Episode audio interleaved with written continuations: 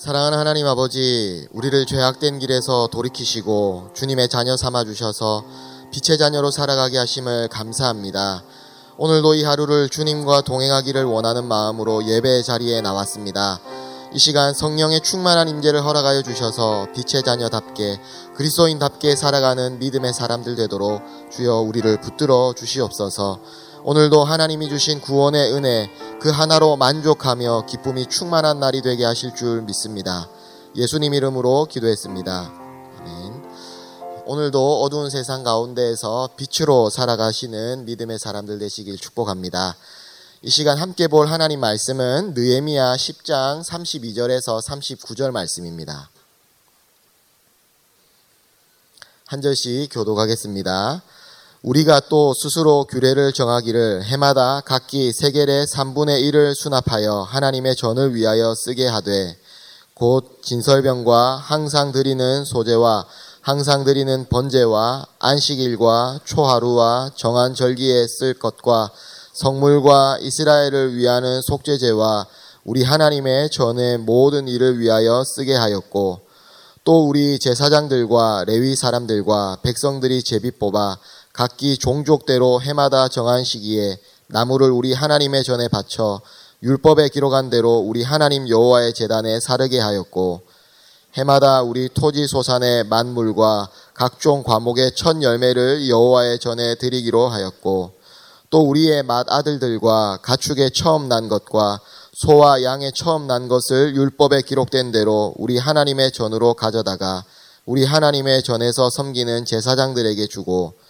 또 처음 익은 미래 가루와 거제물과 각종 과목의 열매와 새 포도주와 기름을 제사장들에게로 가져다가 우리 하나님의 전에 여러 방에 두고 또 우리 산물의 11조를 레위 사람들에게 주리라 하였나니 이 레위 사람들은 우리의 모든 성읍에서 산물의 11조를 받는 자임이며 레위 사람들이 11조를 받을 때에는 아론의 자손 제사장 한 사람이 함께 있을 것이요 레위 사람들은 그 11조의 10분의 1을 가져다가 우리 하나님의 전 곳간에 여러 방에 두되 곧 이스라엘 자손과 레위 자손이 거제로 드린 곡식과 새 포도주와 기름을 가져다가 성소에 그릇을 두는 골방, 곧 섬기는 제사장들과 문지기들과 노래하는 자들이 있는 골방에 둘 것이라. 그리하여 우리가 우리 하나님의 전을 버려두지 아니하리라. 아멘. 하나님의 전을 위한 섬김이라는 제목으로 함께 말씀을 나누도록 하겠습니다.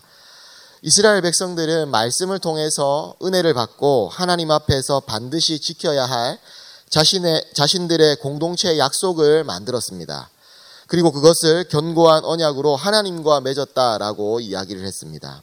그 견고한 언약의 첫 번째는 이방인과의 결혼 금지였습니다.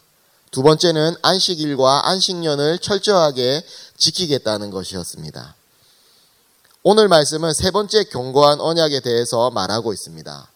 세 번째 견고한 언약이 무엇인가 듣고 우리도 함께 하나님과의 약속을 단단히 할 수 있는 시간이 되기를 바랍니다. 세 번째 언약이 무엇인지는 39절에 보면 나옵니다. 39절을 보시면 그리하여라고 나옵니다. 즉 결론을 맺는 말입니다.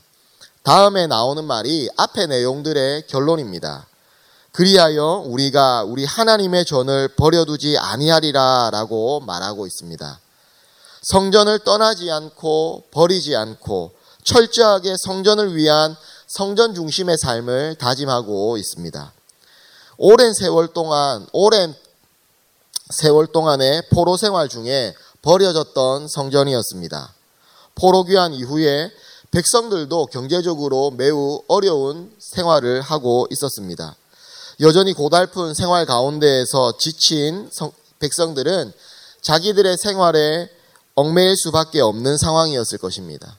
매일매일 생활하고 살아가기 때문에 자신들의 집은 어떻게든지 세워갈 수 있었겠지만 하지만 성전은 제대로 보살피지 않아 엉망이 되어 갔던 것입니다. 그런데 말씀으로 은혜를 받고 나니 자신들의 잘못이 보이는 것이었습니다. 회개하고 자신들의 잘못을 깨닫고 고쳐야 할 것을 발견했습니다. 오늘 본문에 계속해서 나오는 말이 있습니다. 하나님의 전이라는 말입니다. 아홉 번 반복이 됩니다.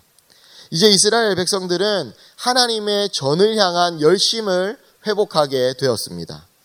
하나님의 전을 위해 무엇을 해야 할 것인지를 구체적인 실행 지침을 정리하였습니다. 이것만큼은 꼭 지켜야 되겠다라고 하나님 앞에 약속을 합니다. 그 약속은 다음에 세 가지로 정리가 됩니다. 첫 번째는 성전 사역을 위한 지원을 하겠다. 두 번째는 첫 열매를 성전에 바치겠다. 세 번째는 11조를 내겠다라는 것입니다. 이 세 가지 약속을 오늘 우리에게 적용해 보기를 원합니다. 말씀을 통해서 교회를 위해 어떻게 열심을 다해 섬겨야 할지 알고 순종하는 우리 모두가 되기를 바랍니다. 첫 번째는 교회 사역을 위해 적극적으로 지원합시다. 성전의 모든 일을 위해 필요한 것을 지원하겠다라는 약속을 이스라엘 백성들이 하고 있습니다. 성전에 필요한 것은 성전세와 나무 장작이었습니다. 32절에 보면 우리가 또 스스로 규례를 정하기를 해마다 각기 세겔의 3분의 1을 수납하여 하나님의 전을 위하여 쓰게 하되라고 말하고 있습니다. 세겔은 화폐의 단위입니다. 원래 20세 이상은 성전세로 반세겔을 내도록 율법에 규정되어 있습니다. 그런데 지금 3분의 1을 내도록 했습니다. 이것은 아마 식민지 치하에서 어려운 상황을 반영해서 성전 세금을 조금 조정한 것으로 보입니다. 이렇게 바쳐진 성전세 3분의 1세겔은 어떻게 쓰여졌을까요? 33절을 한번 읽어보겠습니다. 곧 진설병과 항상 드리는 소재와 항상 드리는 번제와 안식일과 초하루와 정한 절기에 쓸 것과 성물과 이스라엘을 위하는 속죄제와 우리 하나님의 전에 모든 일을 위하여 쓰게 하였고 진설병은 성전 성소의 금상 위에 놓여진 12개의 떡덩이를 말합니다. 12개의 진설병은 이스라엘의 12지파를 의미합니다. 그리고 진설병을 바치는 것은 일용할 양식을 공급해 주시는 하나님께 대한 감사의 표현입니다. 진설병은 안식일마다 새 것으로 교체되었기 때문에 성전세를 통하여서 이것을 조달하겠다라는 약속입니다. 그리고 성전에서는 제사가 아침 저녁으로 드려졌습니다. 항상 드리는 소재와 항상 드리는 번제는 아침 해 뜰 무렵과 저녁 해질 무렵에 드려졌습니다. 절기가 되면 많은 사람들이 제사를 드리기 위해서 성전을 오고 갔습니다. 때문에 제사를 드리기 위한 성물이나 기구, 수많은 물건들이 필요했습니다. 그리고 성전을 수리하고 유지하고 보수할 필요도 있었습니다. 이 모든 일들을 위해서 성전세가 필요했습니다. 이제 회개하고 하나님의 전을 향한 열심을 회복한 이스라엘 백성들은 성전의 모든 일들을 위하여서 기꺼이 세금을 바치기로 했습니다. 34절에는 제사용으로 쓰여질 나무 장작을 바치기로 약속합니다. 모세는 레위기 6장 12절에서 13절에 재단 위에 불은 끊임없이 재단 위에 피워 꺼지지 않게 할지니라 라고 말하고 있습니다. 성전에서는 많은 제사가 드려집니다. 그때 제물로, 제물을 불로 태우기 위해서 장작이 필요합니다. 과거에도 재단에 불이 꺼지지 않게 하기 위해서 분명히 나무가 필요했을 것입니다. 하지만 나무를 바치는 것에 대한 언급은 없습니다.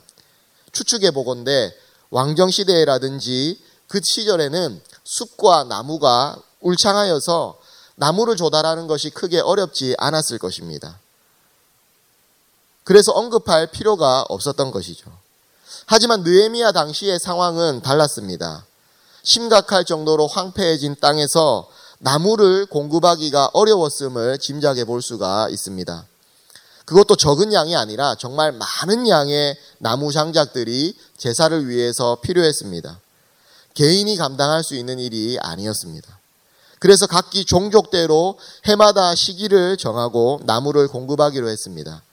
역사가 요세푸스에 따르면 유대인들이 많은 양의 나무를 성전에 공급하기 위한 날이 있었다라고 언급하고 있습니다.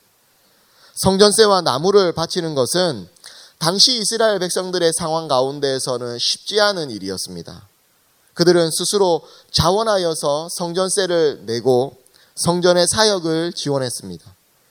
개인의 힘으로 힘들 때에는 제비를 뽑아서 종족대로 힘을 모아 나무 장작을 공급했습니다. 분명 쉽지 않은 일, 힘든 일이었지만 온 마음을 다해서 온 힘을 모아서 성전의 사역을 지원했습니다. 오늘날 교회의 사역도 마찬가지입니다. 하나님을 사랑하는 성도들은 교회를 사랑합니다. 교회를 사랑하기 때문에 교회에서 진행되는 모든 사역을 위해서 헌신하고 또 힘을 모아서 사역에 동참하며 자신의 삶을 드립니다. 무관심하지 않습니다. 나태하지 않습니다. 주의 전을 향한 열심으로 자원하여서 섬깁니다. 우리 교회 성도님들을 보면 자원하여서 각 사역들을 섬기는 모습에 때로는 도전이 되고 감동이 됩니다. 교회가 재정적인 어려움으로 감당해야 될 복음의 사역이 막히지 않도록 물심양면으로 지원을 합니다. 하나님을 사랑하는 성도들은 교회가 감당해야 될 사역이 활발하게 진행되도록 자신을 나무 장작처럼 드립니다. 성전 재단의 불이 꺼지지 않도록 나무를 계속해서 공급하듯이 자신을 활활 태워서 하나님께 드립니다. 교회를 사랑하는 성도들은 성령의 하나 되게 하심을 힘써 지킵니다. 주님께서 교회에 주신 사명은 뿔뿔이 나누어진 태도로 감당할 수 없기 때문입니다. 그래서 마치 자석과 같이 교회를 사랑하고 교회 사역을 위해 자원하는 사람들을 중심으로 성도들이 모이게 되고 하나님의 일들이 은혜 가운데 진행됩니다. 같은 마음을 가지고 같은 뜻을 품고 함께 교회 사역에 동참합시다. 어려운 가운데서도 성전 사역을 지원했던 그 이스라엘 백성들의 모습이 우리 새로운 교회 성도들 모습에도 강하게 나타나기를 기도합니다. 둘째, 최선의 것으로 하나님께 드립시다. 성전을 위한 두 번째 약속은 처음 난 것을 하나님께 바치겠다라는 것입니다. 35절에는 토지 소산의 만물과 각종 과목의 첫 열매를 여호와의 전에 드리겠다라고 말하고 있습니다. 이것은 출애굽기 23장 19절을 근거로 합니다. 출애굽기 23장 19절을 함께 읽어보겠습니다. 내 토지에서 처음 거둔 열매에 가장 좋은 것을 가져다가 너희 하나님 여호와의 전에 드릴지니라. 출애굽기 말씀을 통해서 첫 열매가 가지는 의미를 알 수가 있습니다. 처음 거둔 처음 거둔 열매는 가장 좋은 것이라는 의미를 담고 있는 것입니다. 가장 좋은 것을 하나님께 드려야 합니다. 이 의미를 더욱 확실히 하는 구절이 36절입니다. 36절을 함께 읽겠습니다. 또 우리의 맏 아들들과 가축의 처음 난 것과 소와 양의 처음 난 것을 율법에 기록된 대로 우리 하나님의 전으로 가져다가 우리 하나님의 전에서 섬기는 제사장들에게 주고 사람의 장자, 짐승의 첫 새끼를 하나님께 바치는 것이 가장 좋은 것을 하나님께 바치는 최고의 표현입니다. 장자는 아버지의 기운의 시작입니다.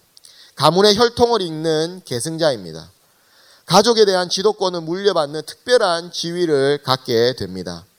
장자는 아버지, 아버지를 대리하는 집안의 대표가 되기도 했습니다.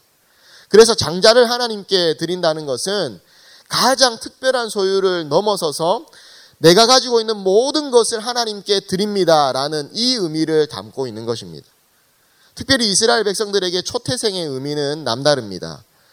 출애굽 10가지 재앙 중에서 마지막 초태생의 죽음과 관련이 있기 때문입니다.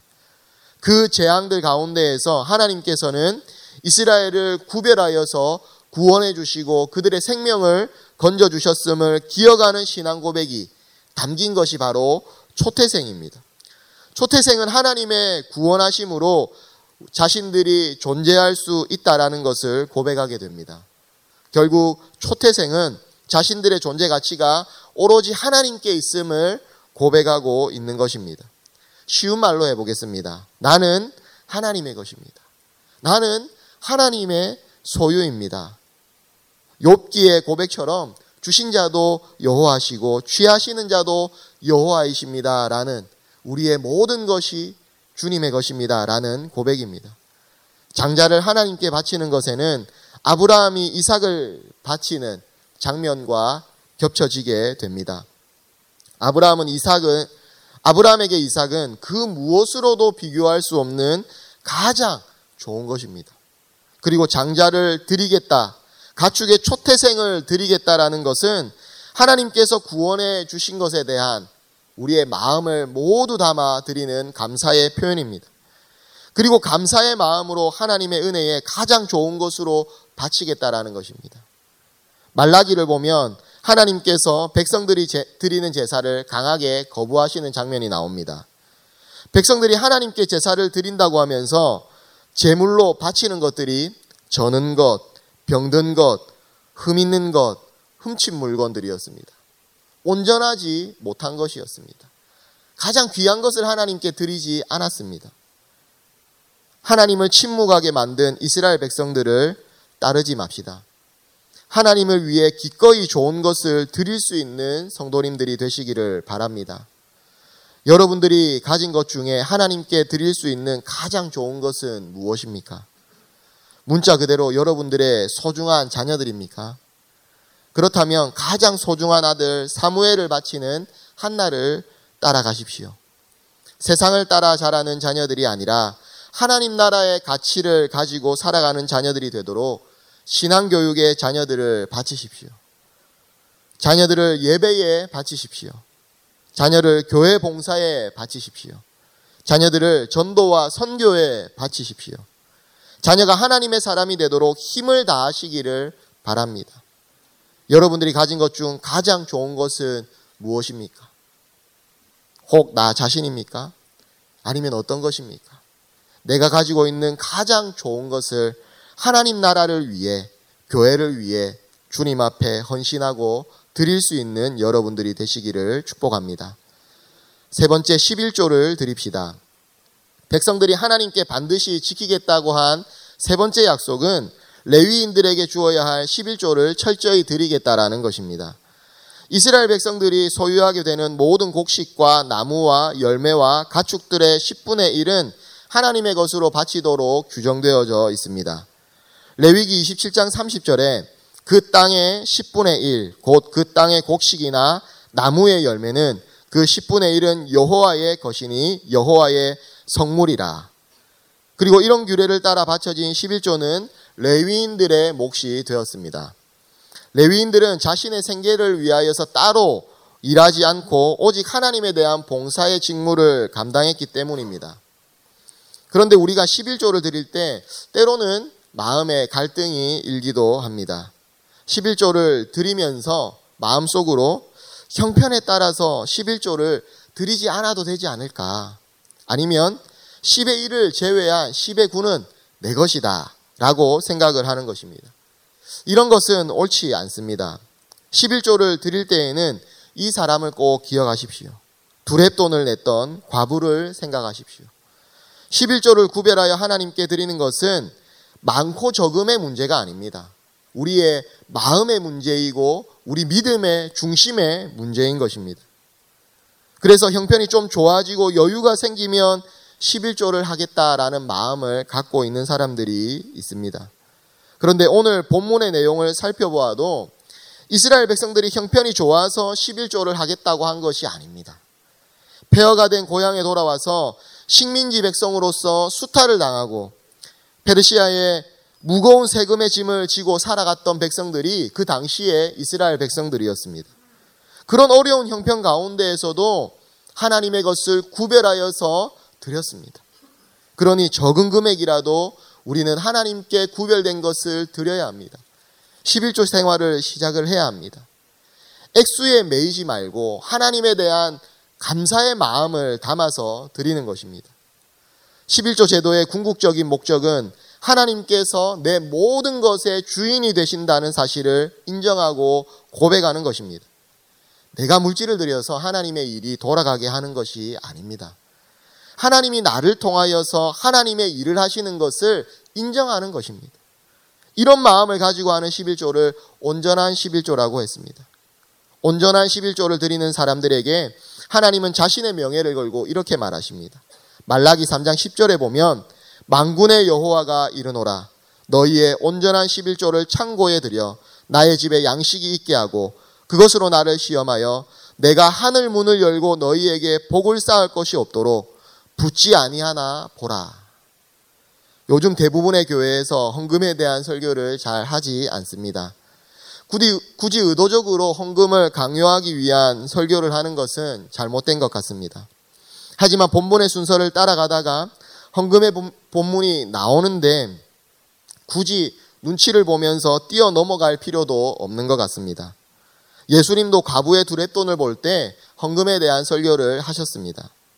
헌금 그리고 11조는 마음이 어디에 있느냐에 대한 신앙의 고백입니다.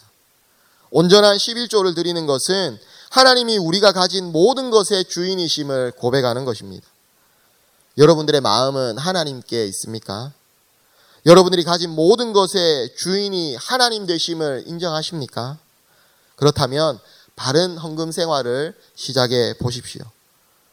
많이 내라는 것이 아닙니다. 금액의 많고 적음은 아무 상관이 없습니다. 우리 하나님이 그것을 보시지 않습니다. 하나님은 다만 우리의 마음의 중심이 하나님을 향하여 있는가를 보시는 것입니다. 인색함으로 하지 말라고 했는데 하나님 앞에서 여러분들의 신앙의 양심을 따라서 기쁜 마음으로 하시면 되겠습니다. 감사함으로 헌금 생활을 하십시오. 자원함으로 헌금 생활을 하십시오. 즐거움으로 헌금 생활을 하십시오. 마지막으로 성전에 대한 언약을 마무리하면서 39절에 우리가 우리 하나님의 전을 버리지 아니하리라라고 말하고 있습니다. 성전을 버리지 않겠다는 결단은 마음을 성전에 두겠다라는 말입니다. 성전을 사모합시다. 주님의 몸된 교회를 사모하시기를 바랍니다. 하나님께서 여러분들에게 주신 이 귀한 교회를 사랑하십시오. 새로운 교회를 사랑하고 품고 위하여 기도하시고 이 전을 늘 마음속에 사모하며 살아가십시오. 성전을 통해 하나님과의 바른 관계를 회복하는 것이 이스라엘 공동체를 회복하는 유일한 방법입니다. 하나님의 전을 버려두고 살면서 하나님을 떠나 살았던 지난 날을 청산하고 이제 하나님의 전을 중심으로 모여서 하나님과의 친밀한 관계를 회복하시기를 바랍니다. 교회 사역을 위해서 적극적으로 동참하고 지원하시기 바랍니다. 하나님께 내가 가진 가장 좋은 것을 드리시기를 바랍니다.